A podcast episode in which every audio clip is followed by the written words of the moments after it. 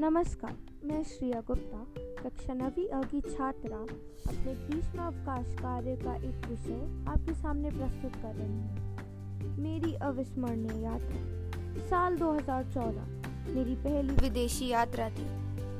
मैं, मेरी माता और मेरा भाई, हम तीनों सुबह कुछ साढ़े चार बजे एयरपोर्ट के लिए रवाना हुए थे।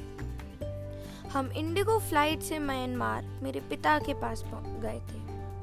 दोपहर को वहाँ पहुँचने के बाद थोड़ा सा विश्राम करके शाम के समय वहाँ पर कुछ जगहें घूमे, जैसे वहाँ के मॉल और आदि पर्यटक स्थल।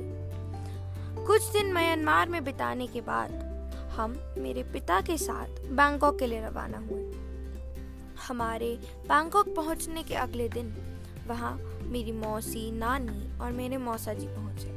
हमने बैंकॉक में बहुत मस्ती करी। काफ़ी सारी जगहें भी घूमी, जैसे मैडम टू सॉर्ट्स। वहाँ पर वैक्स स्टैचूज थे।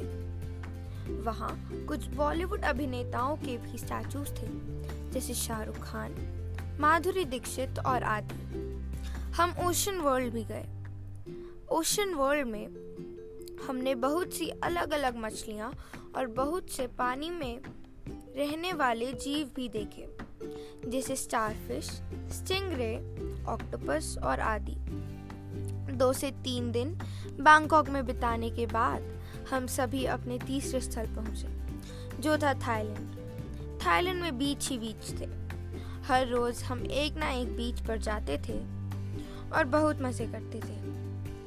हम सभी ने म्यांमार, बैंकॉक और थाईलैंड, तीनों ही जगहों पर खूब सारी शॉपिंग आखिर अब वो दिन आ ही गया था, जब हमें दिल्ली वापस लौटना था।